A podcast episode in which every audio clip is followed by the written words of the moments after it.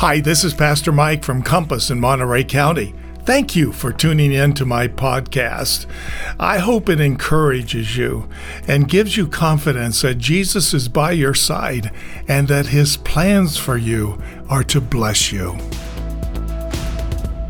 Well, two weeks ago, I challenged us to go 21 straight days without making a single complaint. So, who's on day 14? Ah, nobody. Anybody on day 10? really? You've been staying away from people, not talking? That's what one person told me. I haven't said a thing for two weeks. Anybody on day five?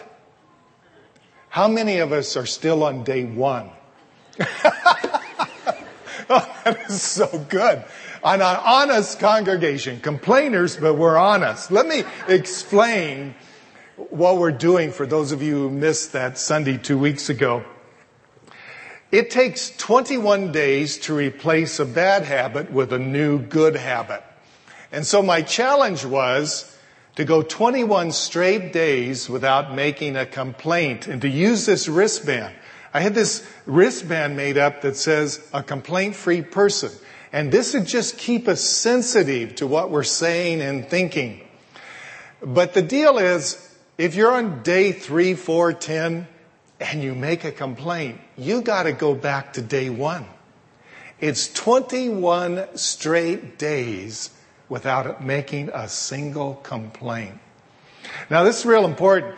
A parent came out and said, Well, my kids are saying, Well, that's a complaint. And I told them, No, I'm just parenting. No, no, no. That counts as well. How you parent. Now I can tell a lot of us are having a tough time because as I look around as you walked in, your wrist is black and blue from snapping this so much. Some of you have rubber bands that, that dangle about a foot because it's been stretched out so much. You know, the fact is, a lot of people didn't even make it to the parking lot without complaining. You know what they complained about? Who picked green? That's not my color. One woman actually said, I don't have any clothes that go with this color. True story. Other people, I mean the hardcore complainers, walked out complaining to the ushers about a preacher preaching on don't complain. That's a hardcore complainer. You're probably wondering then what day your pastor is on your spiritual leader. Well, I would have been on day 14, except for a highway patrolman. True story. I'm coming into a staff meeting on Tuesday morning, and this highway patrol car follows me all the way down 68 into town, almost right up to the church. So I'm more than 10 minutes late to staff meeting. They're all waiting for me. I walk in, and this is what I said. A cotton picking highway patrolman followed me all the way in to staff, so I couldn't go my usual speed. I had to go the speed limit. That's why I'm late 10 minutes. Complaining is such a useful excuse. That's one of the reasons we complain. We want to shove it off onto someone else, what we did. But you know, the most frequent reason we complain is we've done it all our life. It's such a habit. And that's especially true if you grew up in a family where your mother or your father was a hardcore complainer. Or if your closest friends complain and complain and complain. You see, when you're around that kind of complaining, the people you love and all of this, it looks normal. You don't see any problem with it. You're not even sensitive to it because it's just normal conversation. You don't even realize how much you complain. And I want to say today that it's not only complaining, but gossip also makes you snap the rubber band. Because, listen to this, Gossip is nothing else than complaining about another person behind their back. It's just complaining about another person behind their back. It's a form of complaining. Now, I know that th- there are going to be people among us right now. Your self talk is this what's the big deal? I don't see anything so serious about complaining. Well, I Googled that this last week, did some research on this. What's the cost of complaining? And I was pretty stunned to find out that American businesses in America lose $300 billion a year because of complaining employees. They actually figured out if you have two employees who complain to each other one hour a week, that averages out to about $2,000 a year each. And if you've got complaining employees, trust me, they're doing it more than one hour a week. Not only do they lose productivity, but you know what they found out? If you've got complaining employees, they will drive away business because people get scared away. They don't want to be around that. They go somewhere else. They don't like that negativity. They drive business away. But the worst, the most serious reason why complaining is serious is that it is the number one predictor of divorce. And if not divorce, an unhappy marriage. The number one predictor. John Gottman, who's one of the most respected, universally respected marriage experts today, because he spent the last 20 years following the marriages of 700 couples in depth. And he found that there, uh, he was studying them for what's the reason some of these marriages get better and other marriages get worse and worse. Why is that? He found that in marriage, and he says it this way, there are four horsemen of the apocalypse. Now, it, you're familiar with the scriptures. In the book of Revelation, there are four horsemen of the apocalypse. And these are signs, these four horsemen are each for uh, a sign that the end of time is near. So Gottman ad- adopts that image and says there are four signs that the end of a marriage is coming. And guess what the, the first horse is? And by far the biggest sign that the end is coming. Complaining and criticism. Complaining and criticism is a sign this marriage is going to get worse and probably end up in divorce unless they change. Last week I described how he interviewed each of those 700 couples for just 15 minutes. 15 minutes is all he spent with them. And from that 15 minute interview, he predicted which marriages would get better and which would end up in divorce. Ten years later, in 2002, he went back and looked at where these marriages were. And with a 94% accuracy, he predicted which marriages would end up in divorce and which would end up better. 94%. From just 15 minutes with them because what he was inspecting was their attitudes towards one another. He was looking for the four horsemen of the apocalypse. Now, why is that such a big predictor? Because God has built us so that women want to be treasured. Isn't that right? You want to be special, treasured. And men, the number one need of men is not sex. The number one need of men is to be respected and admired by the woman they married. To be respected and admired. Every man needs that. Now, what does complaining and criticism do for a wife who wants to be treasured and for a man who wants to be admired? It undercuts it. And that's why it is so devastating to any relationship, but especially in a marriage. Gottman said that what he did in that 15 minute interview was just inspect their tongue. He was listening. You know, when you go to a doctor, the doctor says, stick out your tongue because your tongue tells him a lot about your health physically. The Bible repeatedly says our tongue is an indicator of our spiritual health. And it will tell, and it's an indicator of the health of a marriage. Proverbs 18 verse 21 says, the tongue has the power of life and death.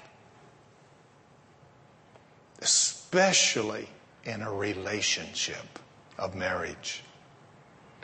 Why is it that 64% of second marriages end in divorce, 76% of third marriages end in divorce, and 87% of fourth marriages end up in divorce. The more you are divorced, the more likely it is you will be divorced again. What's wrong with that statistic? What's wrong with that picture? You would think on the second or third attempt, we're learning our lessons and getting better, and the success rate would be higher. But it isn't. Why? Because studies show that people get into a different marriage, but they take the same tongue. Different people, same tongue. And they don't even realize it. Because they've done it so long, they're not even aware of how their tongue is operating. I read a couple of weeks ago a newspaper story about a man who was arrested in Connecticut after complaining to a policeman that he'd been cheated by a cocaine dealer. This, I'm not making this up, true story. Evidently, this man called 911 first to vent, but then he saw a policeman on the street and ran up to him and showed him his bag of cocaine and complained that the dealer had overcharged him. He's in jail. When I read that story, I thought, this is just us. We are in such a habit of complaining, we just ignore the consequences. We just need to vent no matter what comes. That's God's people in our scripture this morning. They would not stop complaining no matter what God did to wake them up. Just remember what happened. God had set them free from this oppressive slavery in Egypt. Pharaoh was so cruel to them. And God set them free, and then He did a miracle at the Red Sea, parting it so that they could pass through, but Pharaoh's army chasing them would be drowned. But just three days later, they were complaining. And then God spoke to them about his no complaining rule. And then in our scripture, 45 days later, they complain again about the food from heaven. We're tired of this food from heaven. We want some other food. And then God gives them consequences then they, about a week later, they complain again, and their complaint is the same thing. And you know, I find this true in counseling. What I find is if you've got a complainer, what happens is the next time they get angry, they back the truck up to the whole list of their complaints and bring them all back up again. And they're the same complaints they've been making again and again. They just repeat them just like the Israelites did. And so God's anger boils against them for their complaints. Why? Because complaining at bottom is unthankfulness. It's blasphemy against God. Complaining is focusing on the bad and ignoring the good. It is an unthankful tongue. So God says none of the adults will enter the promised land, the land of abundant life. Abundant life, that's the image. He wants to give them abundant life. But he says, none of you, you complainers, are going to enter it. Do you know why? Because a complainer would complain in the promised land. Once this habit is developed, a complainer sees what they're looking for. And it doesn't matter how li- good life gets, they will always find something to complain about. So they wander in the wilderness for 40 years until that generation dies off. God doesn't let them in the promised land. And that's just a picture. God wants to give us abundant life. But abundant life can never be given to a complainer because they'll ruin it. They won't be thankful to the degree they need to be. God has a no complaining rule. Do not complain or grumble, he says in Philippians chapter 2 verse 15. That's in the imperative tense. It's a commandment. This is not a suggestion. It's a commandment. Do not complain. Do you realize that when we complain, we are disobedient to God? Do you realize that complaining is a sin in God's eyes? It's a sin. I remember the first time I realized that and how it impacted me. Oh my gosh. A spiritual person is not a person who's a complainer. Complaining is a sin against my Lord. It's disobedient to His Word. And it's a sin, not only because what it does in relationships, and Jesus is wanting to, us to love one another and to unite us, to build unified relationships. Complaining is not loving that person. It's an unloving thing to do. And he also, it's a sin because it's an unthankful attitude. God cannot give abundant life to a complainer. You can't live positively talking negatively. That's why God makes it a sin. I want to give you abundant life, but I can't do it if you're negative. Can't do it. So how do we conquer this popular sin, and it's a popular sin. It's popular. Well, first, we've got to start tasting our words before we speak. Taste your words before you speak. I read about a man who was lying on a sidewalk, badly beaten up in front of a beauty salon. Policeman walks up to him and says, Gee, what happened to you? The guy says, Well, the last thing I remember, my wife was coming out of the beauty salon, and I said, Well, at least you tried.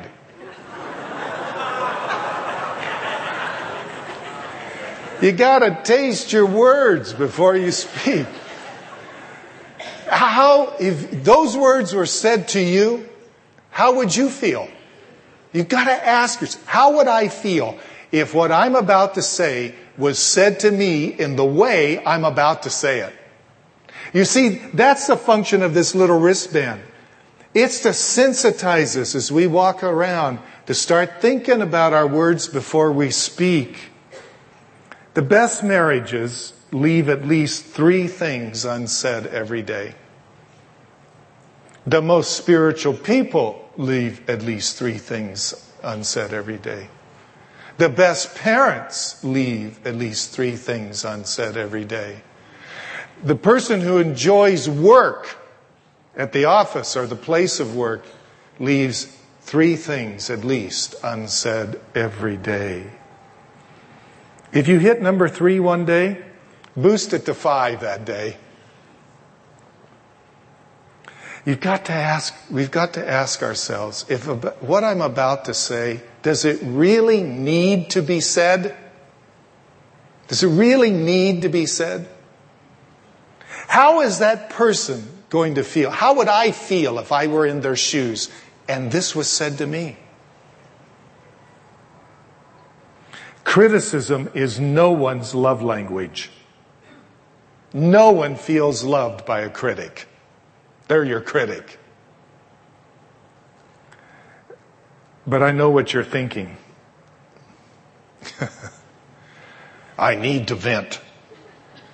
This is how I get rid of my anger and how I process. That was very popular advice by counselors in the 1970s.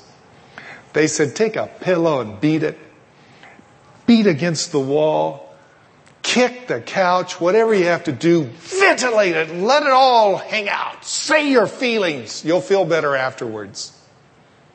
No, you won't.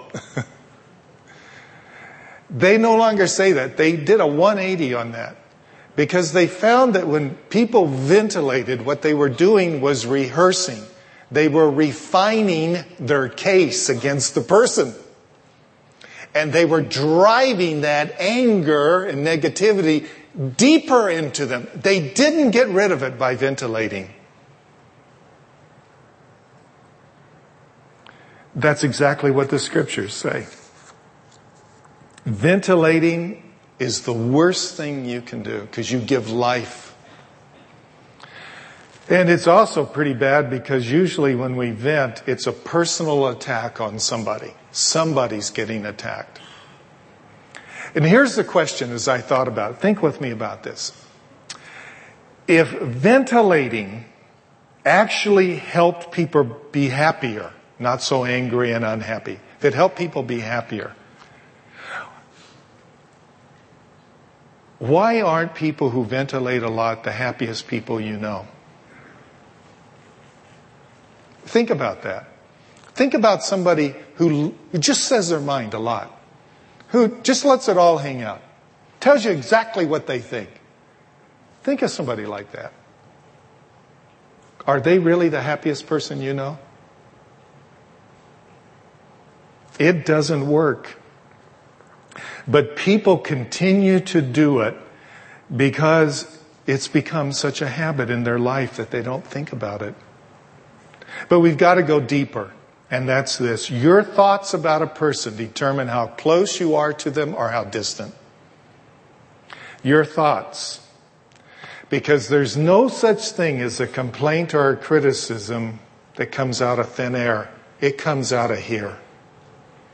It comes first you think it, then you say it. And your, how close you are, I don't, just think of the relationships you have, is decisively determined by what you let yourself focus on in them, what you let yourself focus on. We cannot have a more positive relationship with anyone than our thoughts about them. And that's why this wristband is so important. It reminds us all day, not only about what we're going to say, but what are we thinking? What are we thinking about people? Why is that important? Because I've said this so often, your feelings are produced by your thinking. However you're feeling, you did it to yourself. Happy, angry, sad, you did it to yourself because it's your thoughts that produce your feelings. Now, people are going to say to me, oh no, it's, it's what they did to me that made me feel that way. Just not true. Because another person in your situation who's more spiritually healthy reacts in a totally different way by being forgiven, forgiving, by being compassionate, by being patient, by being long suffering, you know all those verbs I just mentioned? They're all in 1 Corinthians 13 on how to love. The spirit of love. They choose to react that way and they have a total different reaction towards that person. No, my feelings towards people are produced by whether or not I allow my thoughts to focus on the bad about them or about the good about them. And everybody's a mixture Nobody's perfect. And that's why the Bible says the battle in relationships is in our mind. The battle for your relationships, good or bad, is in your mind. Because your mind is the devil's playground. It's the devil's playground. The devil, his name actually means the accuser. He's accusing you night and day before God in heaven. He has nothing good to say about you. He's got lots of material. Lots of material because we are far from perfect. But he not only accuses you to God, he accuses you to other people. Right this last week, he has put negative thoughts in other people's minds about you. Can you believe it? He has. And he's done the same thing to you. He's put negative thoughts in your mind, accusing thoughts about other people in your mind because he wants people to be fractured. He hates to see unity and love and peace among people. He hates it. Now, it's so important if you're going to be a spiritually growing person, just set aside whether or not you're going to have great relationships. You've got to battle in your thoughts in your mind. And this is the way it is. This thought comes into your mind about your somebody at work or somebody in this church or pastor wears Hawaiian shirts. You got to ask yourself, does that sound like Jesus talking to me? Or like the devil? Now, if it's accusing, if it's complaining and criticism, you know that's not from Jesus. Because Jesus doesn't go around complaining about people, criticizing them. He encourages people. He does not go around complaining. You never find Jesus doing that. You got to say, that's not from Jesus. I'm not going to, I'm not going to let it stay in my mind. I'm putting it out. And you've got to replace it with what Philippians 4 says. Whatever is good, whatever is lovely, whatever is beautiful, whatever is worthy of praise, think, and I explained to you that word logizomai in Greek means not just think, it means let your thinking dwell on, focus on. Focus on those things. The scriptures are saying choose to focus on the good, not the bad in another person. And your relationship's going to depend upon that. That's how you win the spiritual battle. And the scriptures call every one of us to be in that battle. It's not optional. Take control of your mind, says the Bible. We are not helpless against our thoughts. We have to fight for Jesus like thoughts in our mind. Now, the reason it's important to do this is because you will always see what you want to see in people. That's why, if you know my wife, she just always sees the good. When I first married her, it just frustrated me to death. That's all she sees is the good. You know anybody like that? You see what you choose to see. Don't you know some people that they just see nothing but bad, always complaining about people? They're choosing to see that. I, a friend of mine sent me an email about a professor who asked his class to correctly punctuate this sentence he put on the whiteboard. A woman without her man is nothing. Now, men, how would you punctuate that sentence? This is how the men punctuated it. A woman, comma, without her man, comma, is nothing. Do you know how the women punctuated it? A woman, colon, without her, comma, a man is nothing. Same sentence, is just what you want to see.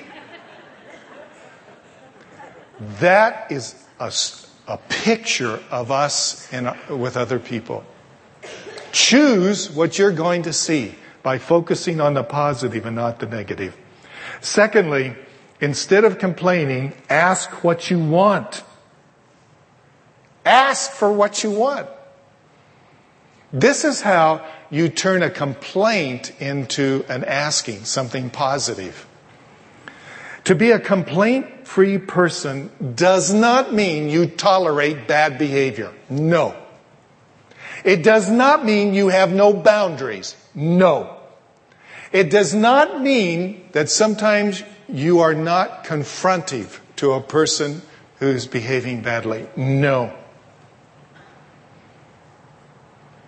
It means to ask for what you want instead of being negative, attacking that person's personhood.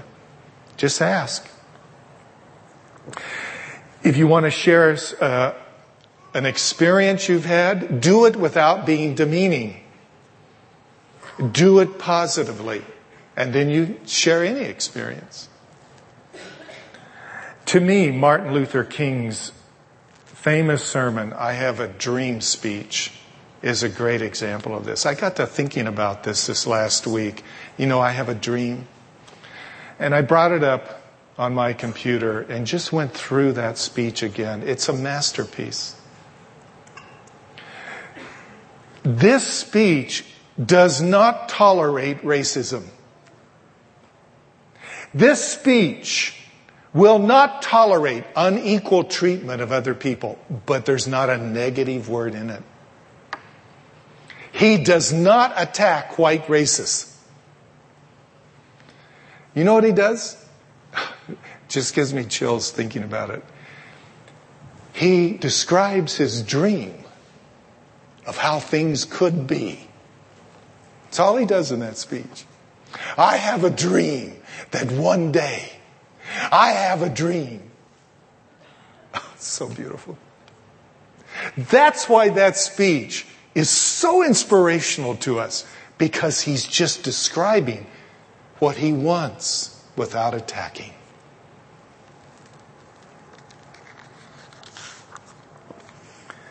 Complaint free people don't let people run over them, but they are solution oriented. Not complaint oriented, solution oriented. What they're looking for is what they want, and they describe that in a non offensive manner to the other person. I once had a person on our support staff who was very irregular in coming to worship on Sundays. Now, it is our policy in staff that we as staff are in worship every Sunday unless we're out of town. That is a policy, our climate statement. Now, can you imagine how I could have gone to this person? You want your job? can you imagine how I could have done this? This is what I did. I said, often, you know, in staff, we talk about um, going first and being an example. And that's why, you know, in, in this church, our staff policy is that all staff will be regular in worship. And you know, the reason we have this policy is because, well, it's, it's a commandment of God for believers to be in worship on Sunday morning. That is a commandment of God to worship Him and praise Him. But we also have this policy because we can't expect people to do what we're not willing to do. It's an example. And the other reason we have this policy is we really find that people who are regular in worship have better, stronger marriages, stronger families, and just are happier because they're getting new ideas from worship. And so, for all of those reasons, we want staff to have happy families and to get stronger and stronger. That's why we have this policy. Do you think you could help us with this policy?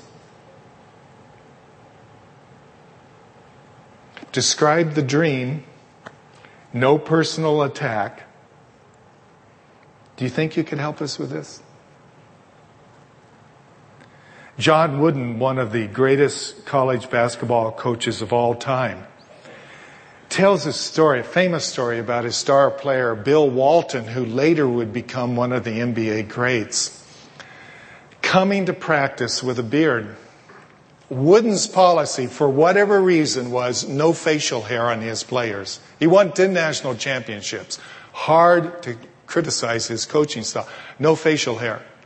So he goes up to Walton and he says, you know, our policy is, is no facial hair. And Walton says to him, it's my right. If I want to have a beard, I can have a beard. Wooden's famous response to that is, you're right. The team is going to miss you. Boundary lines, no attack, your choice. Your husband maybe doesn't help around the house and you feel like you do more than your share. You could call him a lazy pig. Or you could try to turn this into a more positive statement. Now, how would you talk to a husband like this in a more positive fashion? Honey, I wonder if you could help me by cleaning up the garage this weekend and putting your dishes in the dishwasher. That would help me so much. I'd appreciate it so much. And, you know, I'd really feel loved by you. What if the pig doesn't do it? Make an appointment with me. No. You've got to be prepared that sometimes they won't, but you have to choose your battles. You know, you don't have to fight every fight. You can walk away. You can walk away. Be solution focused, not complaining. Ask for what you want. Turn the negative into a positive dream and a request. Work on that. And third, praise and thankfulness will always build a closer relationship than complaining and criticizing. Praising a person will always build a closer relationship than complaining. John Gottman, that famous marriage counselor, also found in his study of the best marriages and those that went downhill, he found that the ratio of compliments, praise, to complaints was 10 to 1 in the best marriages. 10 to 1. 10 praises to one complaint. I got to thinking some of us today can't remember 10 times we complimented our wife. 10 to 1. They focus on what is good and they say it. He found that when the ratio goes to one compliment to five complaints or three or worse, that relationship it's not going to make it. Do you see what a person who has a complaining habit and is completely unaware of how much they complain because they've been around complainers all their life? Do you see how difficult, why it's so difficult for them to have a relationship that works? It's their tongue and they don't even realize it. That's the reason I want you to wear this rubber band. It is your coach. It equips you to start becoming conscious of how you think and talk. Last time I described to you a very famous experiment that proved that rats are smarter than people. Now, a lot of you weren't here. And so I'd like to explain this experiment again. And those of you who've heard it, just be patient. You're already complaining, aren't you? Well, anyway, what happened was scientists constructed a maze of five tunnels. And they put the cheese at the end of tunnel four, and then they released a rat in the maze. And that rat went down all the tunnels till he got to tunnel four and he found the cheese. The next day, they put the cheese at the end of tunnel four again. The rat didn't even bother to go down the other tunnels. He went straight to tunnel four and found the cheese there again and ate it. Third day, do the same thing. It's at the end of tunnel four. Rat goes straight to tunnel four because this has worked every time. He goes straight to tunnel four, finds the cheese and eats it. Fourth day, they move the cheese. The rat goes straight to tunnel four, but when he doesn't find the cheese there, he starts trying other tunnels till he finds the cheese again. Next day, put the cheese at the end of that tunnel two or three, I forgot which it was. The rat goes straight to that tunnel again, not to tunnel four, not to the other tunnel, straight to that tunnel again because it's worked before. The cheese is there. He eats the cheese. They concluded from that rats are smarter than human beings. You know why? Because human beings are very resistant to trying something new. They want to insist what they're doing is right. And so the scientists said, you know what human beings would do? They'd set up a lawn chair at the end of tunnel four. I know this is the right tunnel. The cheese isn't there, but I'm doing the right thing. And eventually the cheese will come. That is so us. It's not working. But we still complain. get the same results.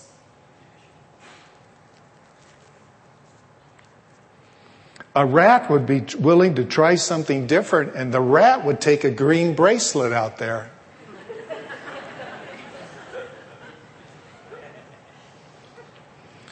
A few years ago, Susie and I were on a plane coming back from the National Prayer Breakfast in Washington, D.C. And oh, an hour into the flight, the stewardess brought a glass of champagne and gave it to my wife one glass, nothing for me. So I said to the stewardess, Is there a glass of champagne for me? True story. She says, No. A gentleman from the back sent this with his compliments to your wife. He said for me to tell her the champagne is from an admirer of a beautiful woman. I said, Which man is he there in the back? this is what she says to me. The gentleman prefers to remain anonymous. And I said, I bet he does. And I kept looking back there in the back for the guilty guy looking up. Do you know what Susie says to me? I like that man, whoever he is. That's a true story. Do you know what? We like people who say nice things about us. You're a beautiful woman. We like people like that. So how are we doing in our marriage? You've been saying nice things to him and her? The number one thing that a woman needs is to feel treasured. That's the number one thing. Do you know what the number one thing for a man is? It's not sex, no. The number one thing is to be admired and respected. Hmm. Yes. That's what I hear from men. Complaining undercuts it for both of you. A woman doesn't feel treasured when she's criticized all the time and complained about. And I guarantee you, a man does not feel admired if his wife is a complainer. I guarantee it. I hope you'll take a green wristband and take up this 21 day challenge. It's important. It's not a bad color. the best marriages do this, and the happiest people do it. You can't get in the promised land complaining. You can't do it. Remember, happiness always has a price. Everything great has a price. Determination, discipline, and the willingness to try something different. That's why rats are smarter than people. Would you pray with me?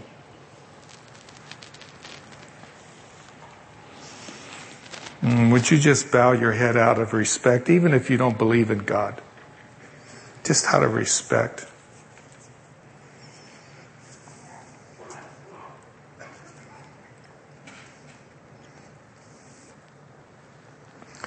Just what is the condition of your marriage, your relationship with your kids, people at work or in this church?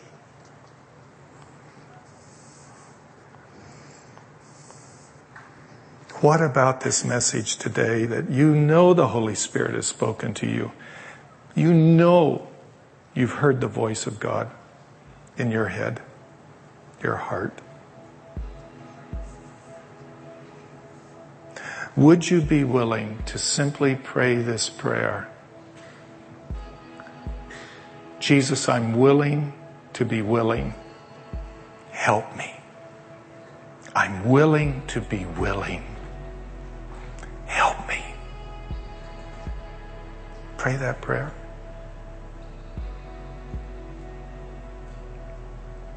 Thank you, Jesus. Amen.